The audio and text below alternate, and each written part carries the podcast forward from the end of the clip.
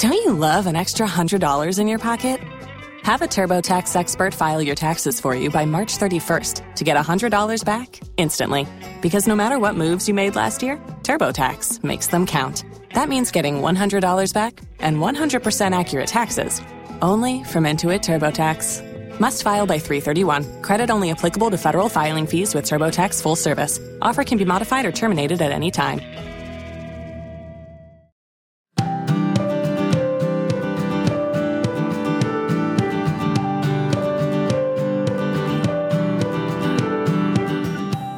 Hey friends, Alisa Childers here.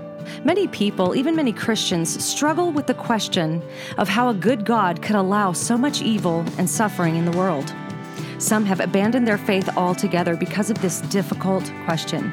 Today we're going to talk with Doctor Medine Keener about the amazing story of what she endured living as a war refugee for eighteen months in her home country of the Congo, and how she ultimately was able to trust God in the midst of great suffering.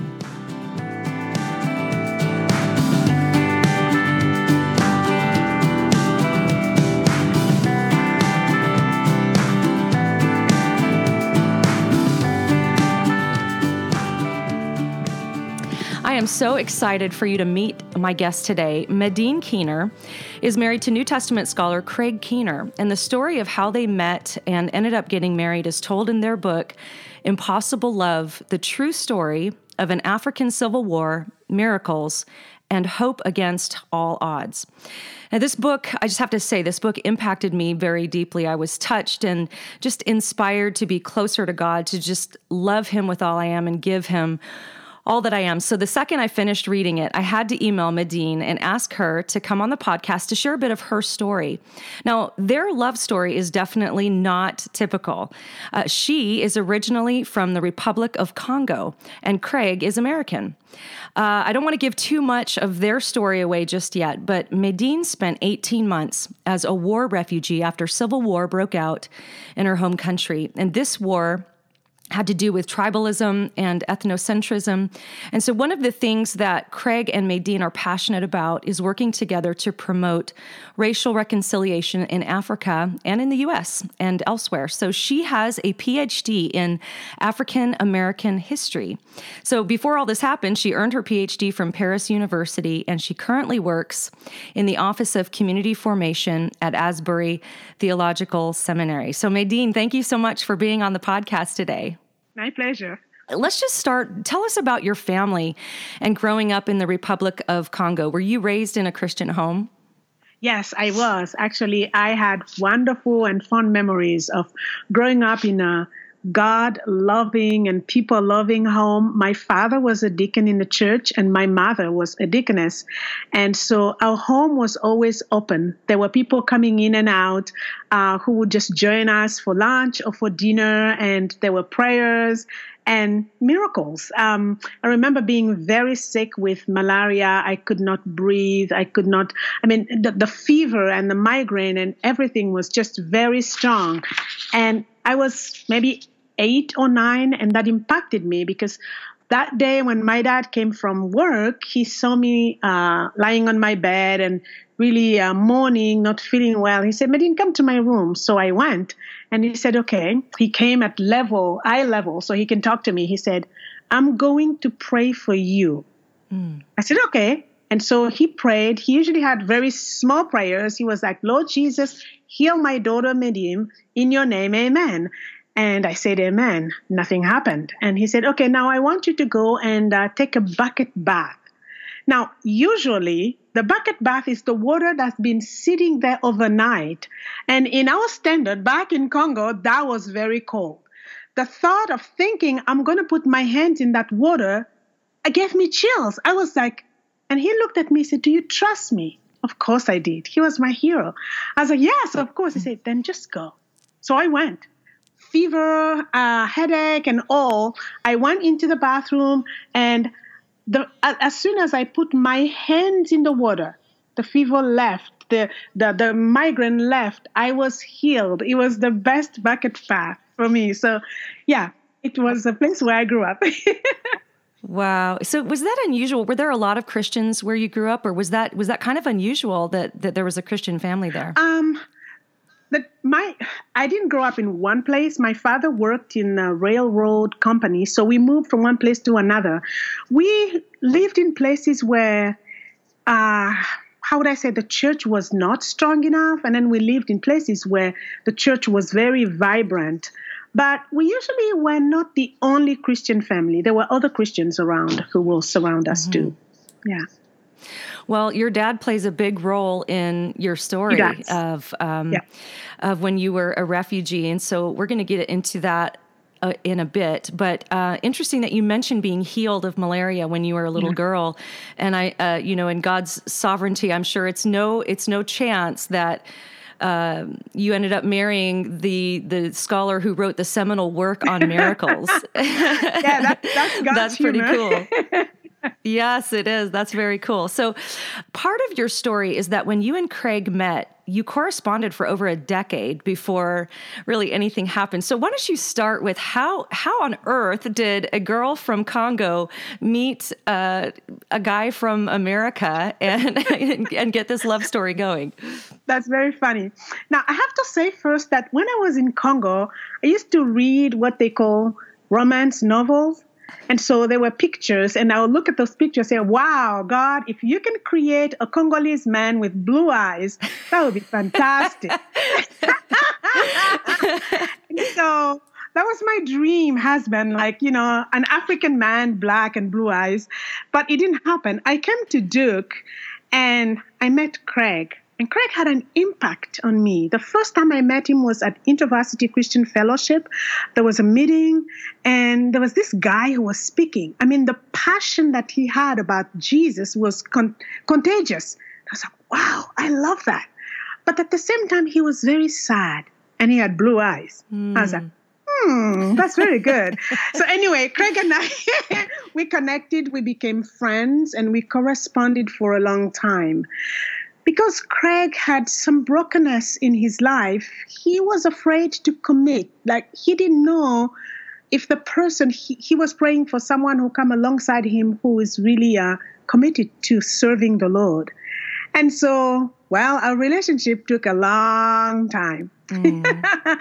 And I I remember just pouring my heart and telling her, you know, I really like you and so on. That was very courageous from a Congolese woman. But anyway, uh, and in that period, and um, I went to Congo, and after war, I remember sending that letter. I was like, Craig, I really like you, and I don't know what you think, but you know what?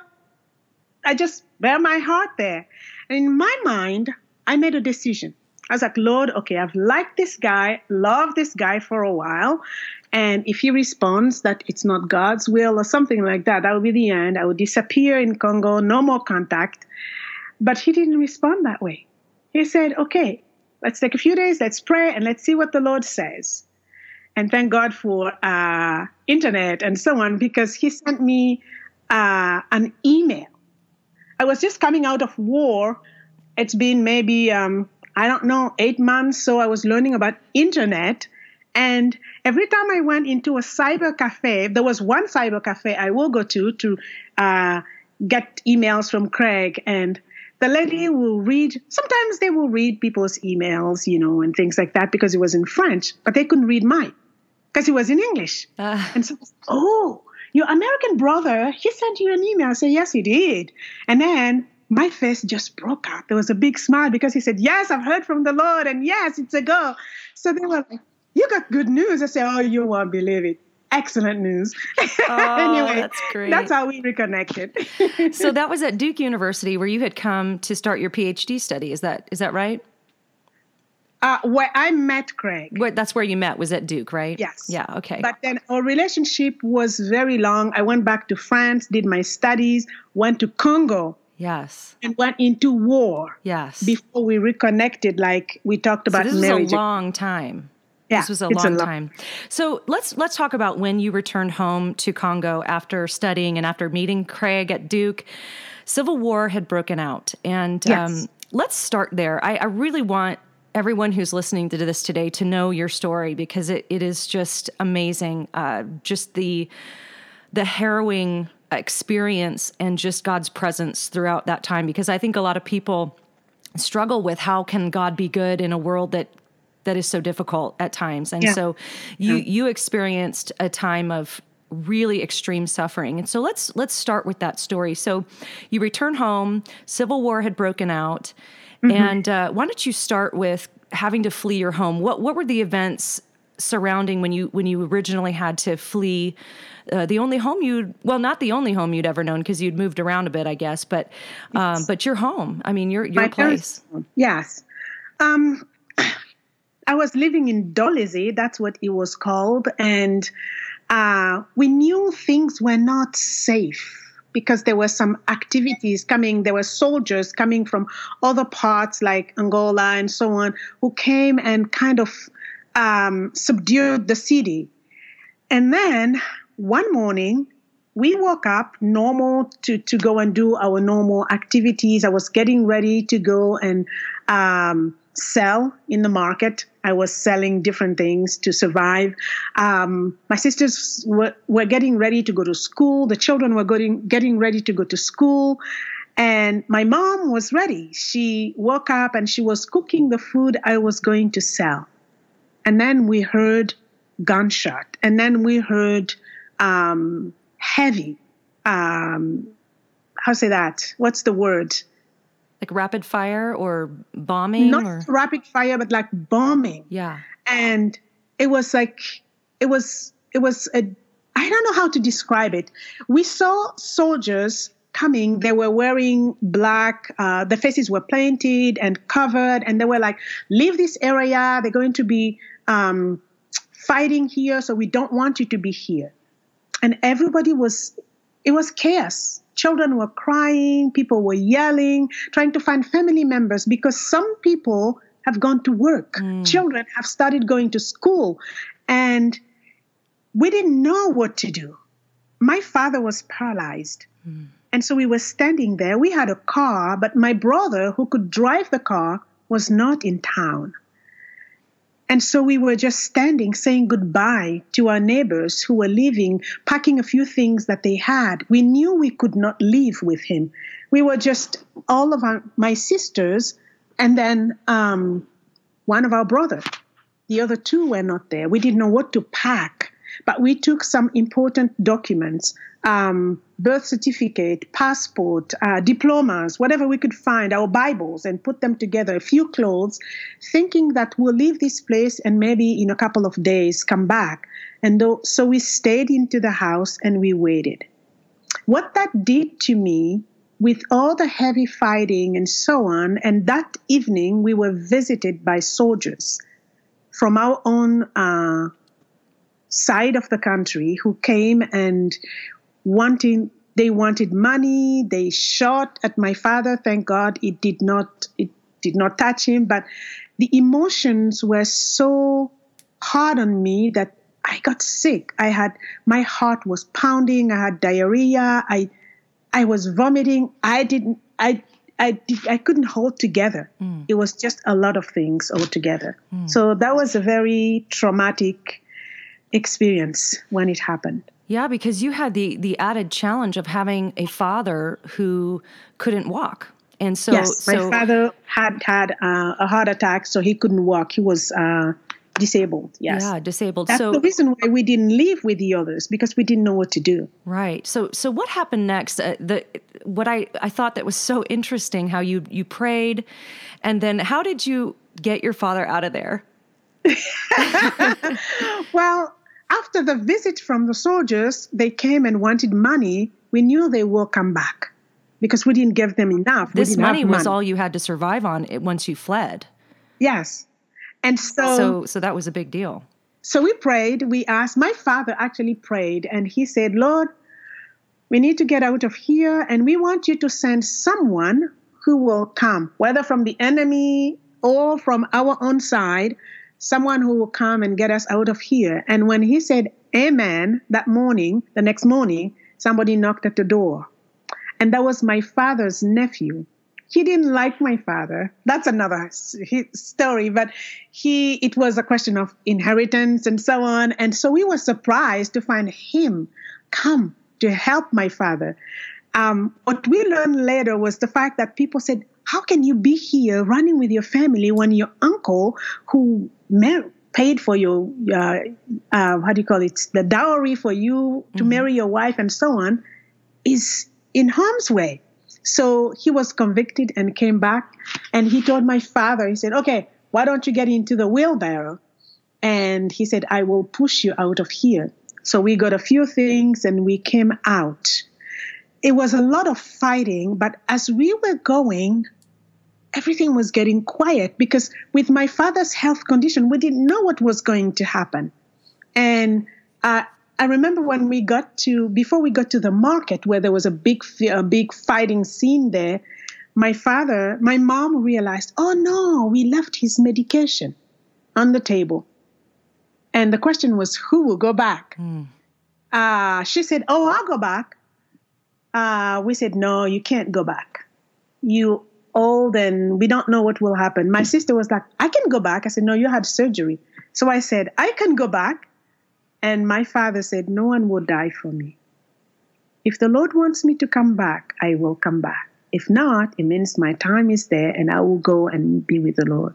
And so we walked and we walked out of the market and it was quiet mm.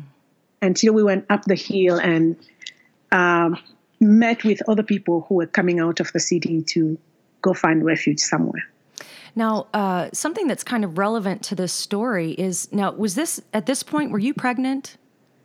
Oh, at this point. Because you actually, had gotten married.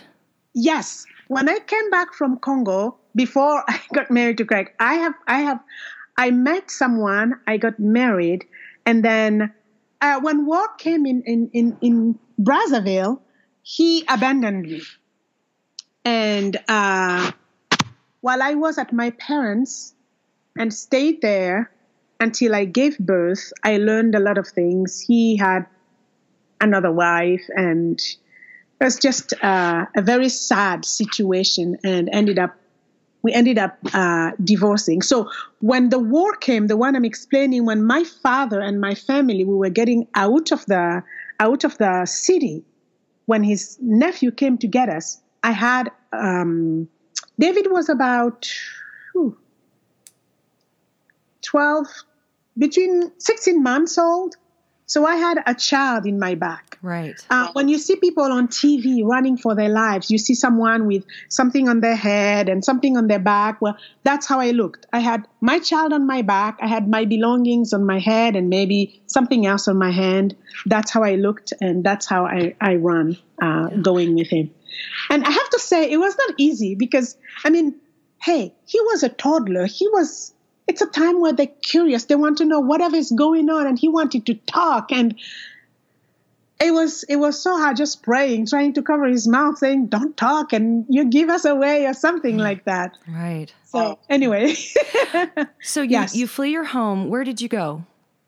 We went into, well, the, we went from one village to another. It's in Congo, it's like the forest, but in the forest you have like stations where you have a village that's been that's been built and people live there. So we went from one village to another. We slept on abandoned churches, abandoned schools, abandoned hospitals, what we call dispensaire, dispensary. Uh, we didn't have any bathroom. We didn't have any anything to protect ourselves. Except we didn't bring, you cannot bring something like uh, a blanket or, or sh- I think we had a sheet for my dad, but that's all. We just had some small cloths that we could protect ourselves. Yes. So, so what did you do for food while while you were all fleeing together? Interesting. We yeah, we didn't have much to do. We didn't have money. Everything was triple, quadruple in price. It was very expensive. And so most of the times we ate once a day. And uh, with, a, with a, the goal in mind of um, sick people first. So my father will go first, then children, uh, my son and my nephew and niece, and then those who were not feeling well, and then those who were a little bit stronger. Uh, that's what happened. But sometimes there were some type of set up markets where we can go and buy food.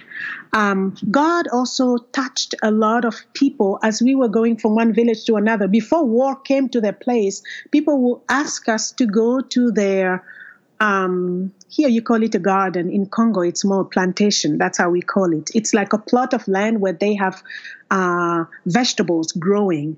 And they just gave us, you know, the free freedom to say, okay, go and get whatever you want. So we had people like that on our way.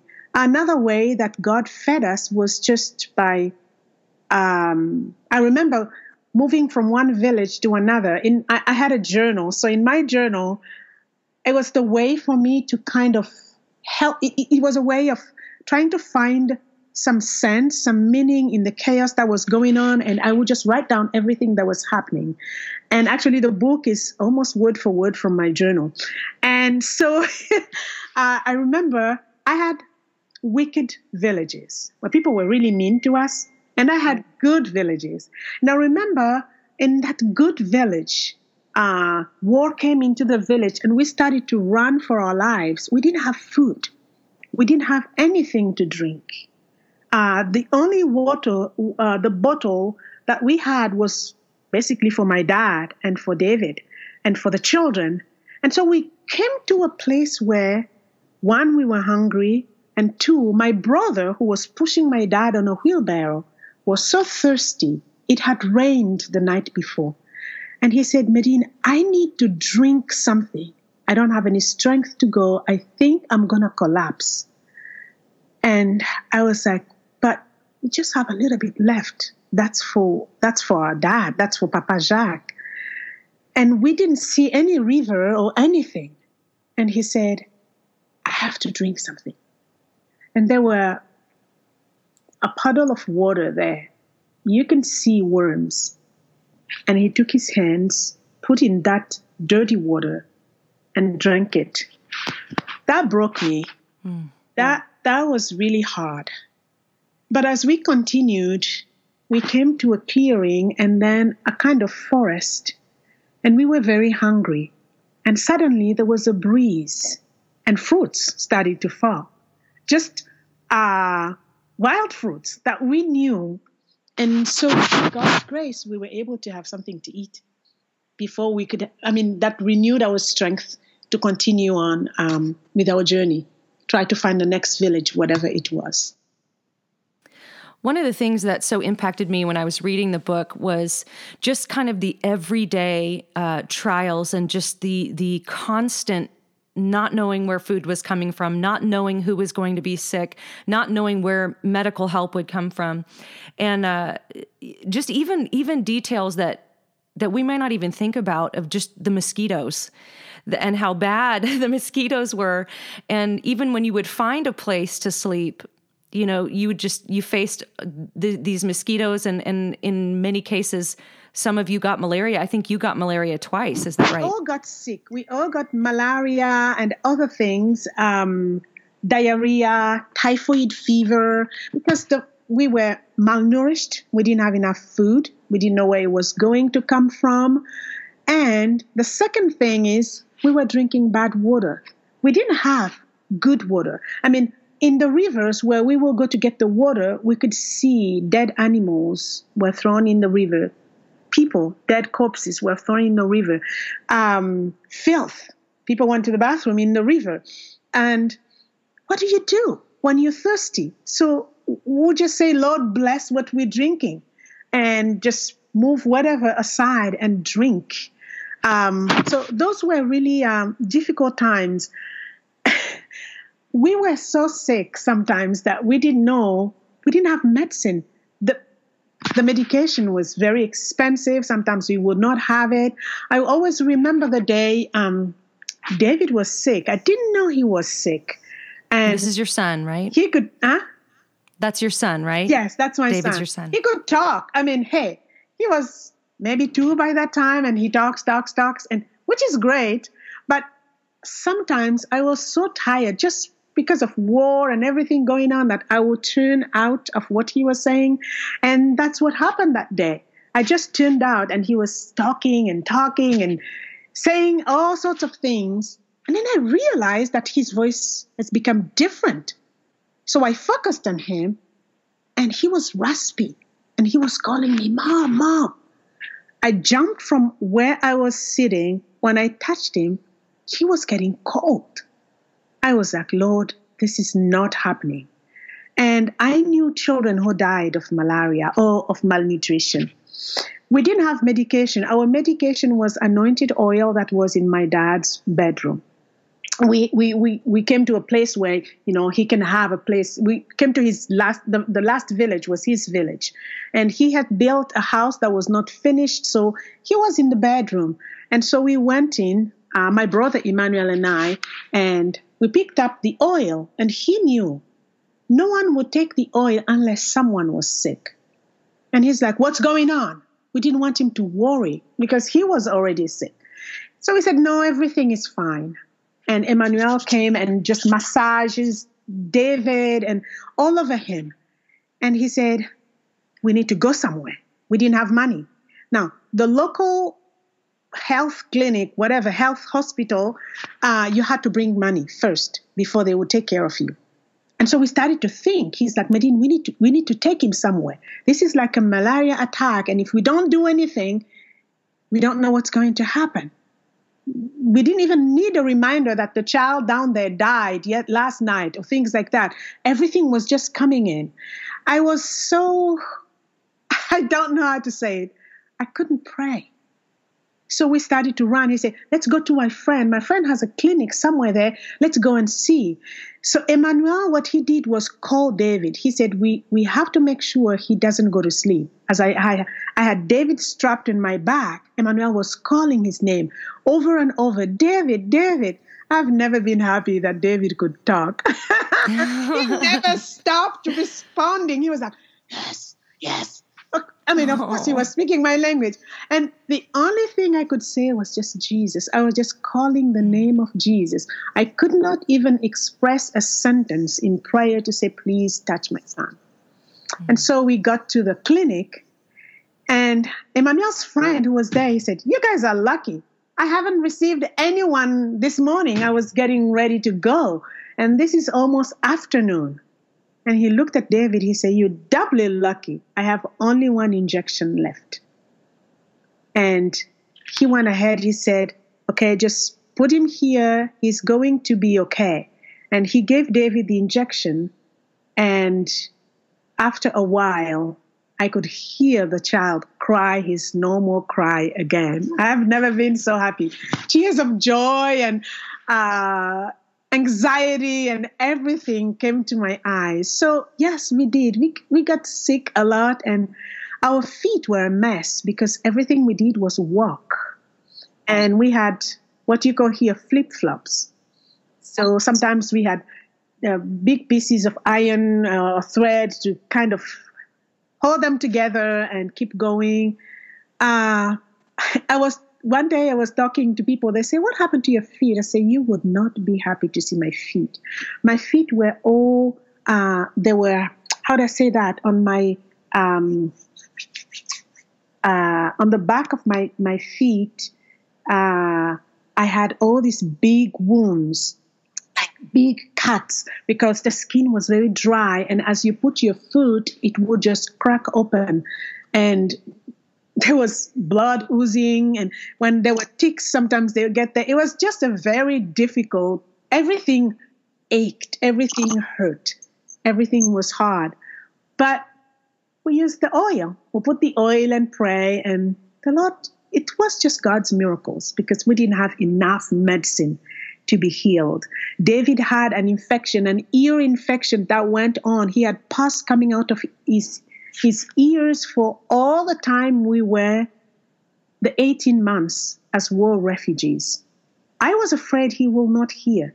But when we came out of war, we went to the hospital, they gave him a treatment, he was fine. David had, um, when he was born, I went to the doctor, the pediatrician, he said, your son will need me- uh, eye medicine all his life because he had a condition. There were always something white coming out. And during war, well, of course, we didn't have anything. And so we started to pray for his eyes and prayed and prayed. And then after like a couple of weeks, I realized there was nothing on his eyes, nothing mm. at all. His eyes were clear, and he's never had anything in his eyes since then. Mm. So God was good. Now, how old is David now? David is twenty now. And and I just think this is so cool. You know, you mentioned that he had uh, an ear infection the whole time with yes. pus coming out of his ears, and you wondered if he would ever hear again. What did, tell tell the listeners what he does now. David is a uh, he's a Asbury student, uh, university Asbury Sem- University student, and he is a um, majoring in worship arts and minoring in music. He loves to sing, and um, yeah. And he leads worship, doesn't he? I think that is so great. Um, so, okay, so talk talk to us about when you were finally able to go back home. What what was that like? What had happened? And um, just walk us through that. Well, when war ended, we realized that we couldn't stay in the village. I mean, the children needed to go to school. I needed to find a job. And we didn't want to leave my parents in the village. I have to say, when we all ran, I had a passport. My brother Emmanuel had a passport. We could have left and go, like many people did, go to Gabon and then, you know, ask for refugee status and go um, to any country we could have. But as Emmanuel and I, we talked about it, we realized we cannot. This is the time our family needed us the most. Thank God for P H Ds, but we were not using it. This was more important to us than going and finding life on our own. Uh, him going on his own and me and David going. So we stayed. And at the end of war, we decided to come back home. Now, our home was the house my father has built. It was all his, his meager savings and everything. That was his home. And his friends were there. His church was there. And so he was anxious to come. People have told us that our house was bombed and destroyed. Actually, the person who brought the news came with, um, how do you say that, a file, a folder. In the folder, a plastic folder, inside that folder were all of Emmanuel's diplomas. His were the only papers, because he was not there when we ran away. We didn't know where his, his things were. And that young man said, I have experienced something. I cannot explain it. So we were like, what? He gave us the papers and he said, so I got to your house. Of course, we didn't want Papa Jacques to hear this story because the house was uh, destroyed. He said, I got to your house and everything was outside. You know, the dishes, the papers, the books burned by fire. And he said, I was so angry, just walking around and uh, pushing uh, against the dishes and everything. And then, as he was just putting his feet everywhere, he saw something gleam, like in the in the sun. He's like, what is that? Everything is burned. It's dark. So with his hands, he removed all the ashes and the dark things. And underneath was this plastic folder with Emmanuel's, all of his diploma, diplomas, certificate, and important papers. He said, I cannot grasp that. I cannot bring my mind to grasp what happened. The plastic would have burned. I mean, everything burned except for the plastic. So we took the time to tell my father the house has been destroyed and so on. And somebody gave us a ride back home. And we've heard a lot of stories. And we went there. I remember when I went there, I was, I started to cry when I saw the house. And Emmanuel and I, we were thinking, how can we bring him here? This is his life. But we couldn't leave him in the village either. And so we got there, we got out of the car, and we all stood there. We were holding our breath, looking at our father, because one of his friends came, and when he found his house completely destroyed, he couldn't take it. He had a heart attack and he died. We didn't want that. So as we're holding our breath, we, we're praying for him. And then in the end, he said, well, let's praise the Lord. Ooh, we didn't know we were holding our breath. It's like, let's praise the Lord because we are all here and we are all alive. These are just things. But we, God protected our lives. Wow. And so we all came together and praised the Lord that we came home. Not the physical home, the house was destroyed and so on, but we came home as a family. We were all together. Wow. So. What a testimony. That is incredible.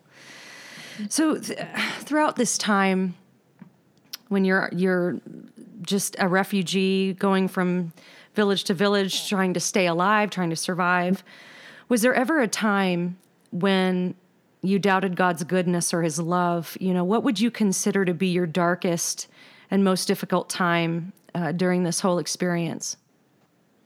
I'm glad you asked. Yes, I doubted. I cried. I asked why so many times. Why? Why innocent people suffer? Why? All the people I saw in front of me were not even politically minded. We were victims of a civil war. Why that person was in power and inflict all these things. And I guess I got my darkest time. I, I call it my memory time. Um, we were in uh, what I call the Wicked Village, and then the soldiers, I mean, the war had almost come into the village, and we needed to run for our lives. And because my father was um, paralyzed, he couldn't walk.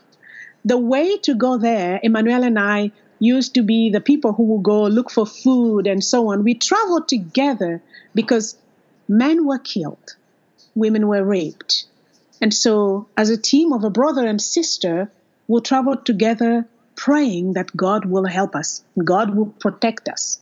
And if something happens to Emmanuel, maybe I can go and bring the news. If something happens to me, maybe he can go and bring the news. And so we had gone to different villages to get something to eat, so we knew where to go. But as we were getting ready to go, my father couldn't walk. The road was through a railroad, lots of rocks and uh, things on the road, and there was no place to, there was no shade. So we thought that wouldn't be the right thing. And we could not push a wheelbarrow uh, through the railroad. So Emmanuel, and then we had our group, we had like nineteen people who had joined us. We all ate together, we prayed. Even people who did not know God just came because, well, there was there is comfort in knowing that somewhere there, there is a being, there is a God who cares, even in a time of, you know, dire situation. So we had a man who was blind, and then we had other groups with us. So we had a doctor who uh, had a back injury. The doctors, he was a pediatrician. The doctors told him he shouldn't walk for more like more than a kilometer. He walked and walked and walked, was in a lot of pain. So my father, Emmanuel took my father and the wheelbarrow, and they took the main road, which was full of soldiers. Um, And we prayed for them because that was the uh, kind of a highway, not really, but the main road. And we took the railroad to go. As we were walking, uh, everyone will ask me, the children were like, are we there yet? All the kids. And uh, the, the, the other parents were coming. So my sister Therese and I, what we will do is we will go walk ahead of them, find a place where we will stay. Make David sit and the other kids sit, and then we'll go back. And I will take, let's say, my mom's load, and she will take another older lady's load, and then we can all walk to the place. So I was always ahead. And so we were going to a stretch that it was just hot. There was nothing. It was noon. We haven't eaten. We were thirsty. And I started to cry, just saying, Lord, why? Why do we have to go through this? What have we done? What have I done? My life is just like a mess. And I was just, I was having a pity party. I guess I needed it. I cried and cried, and I had David in my back. And in the fog of my cries, I heard like somebody was humming or somebody was singing, and it made me angry. I was like, why would someone sing at a time like this? When life is hard, we don't even have a piece of bread to eat. And so as the person kept singing or humming, it drew me back to the present, out of the pity party. And then I listened. And it was a song we sing at the church. And the person who was singing it was even singing the right words. And I realized that the person was my son, David. Wow. sixteen, seventeen months, David dancing and sweating in the sun and singing. I couldn't believe it. And then I focused on the song. And the song said, we will overcome. Mm. We will overcome with God's strength. We will overcome. I cried again, mm. even yeah. more now, because a cries of, he is here. He knows. Jesus knows what I'm going through. And so it helped me. I said, okay, Lord, I don't know if we will live or die, but whatever happens, you are with us and you will be with us. It gave me, it gave me comfort. And even now, when I go through hard times, I think about that memory place. I kind of go back and try to grasp the peace and the presence of the Lord. Uh, it doesn't mean that after that, life was okay. No, I had my times of doubt, but that memory place always came back, and the song will come back. It was like the Lord will remind me, I'm with you, daughter. It's okay. Mm. Whatever happens, I'm with you. You're not alone. So, wow. Well, and, and I just have to say, you know, there's so much more to this story that I just really recommend getting the book, because in the book you'll learn Craig's whole side of the story about him praying yes. for Medine every single day while she was a refugee. They lost touch and then reconnected uh, just through Medine finding him as an author of books, right, on the internet.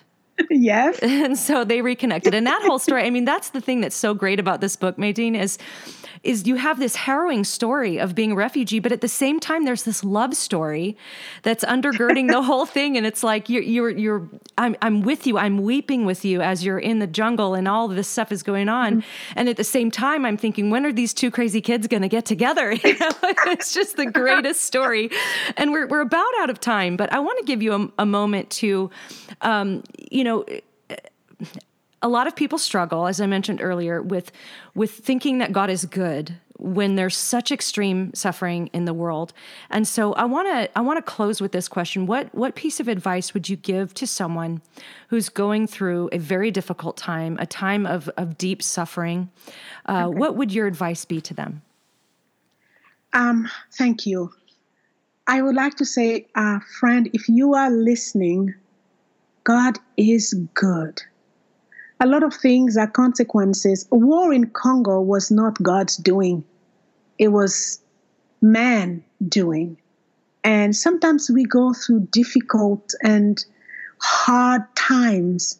But Jesus said, I am with you every day. And he is with us. He weeps with us. He cries with us. He rejoices with us. And I just want to say there is hope. That God's hand, God's hand is reaching out to you, and I pray that you will reach out and take a hold of God's hand and know that he will walk with you every step of the way, and he will not abandon you. The peace that he brings is something that we cannot understand in the midst of difficult situations.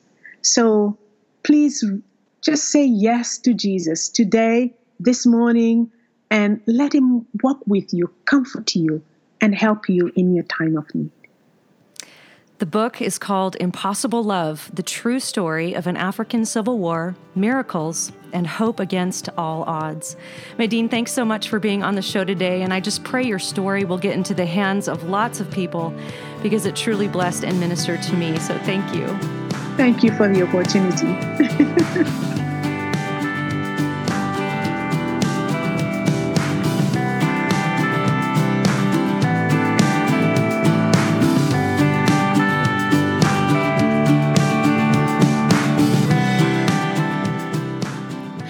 enjoyed listening to this podcast, you can sign up to receive my posts by email by going to alisa childers dot com and clicking the subscribe button, or simply subscribe to the Alisa Childers podcast on iTunes.